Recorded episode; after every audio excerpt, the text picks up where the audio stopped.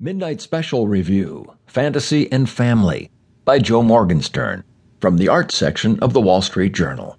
I'm Paul Ryden. Midnight Special, a beautifully strange and stirring sci fi adventure about a boy with special powers, was written and directed by Jeff Nichols, a storyteller with special powers of his own. This is Mr. Nichols' fourth feature and his first studio production, financed by a Hollywood studio, Warner Brothers, that gave him.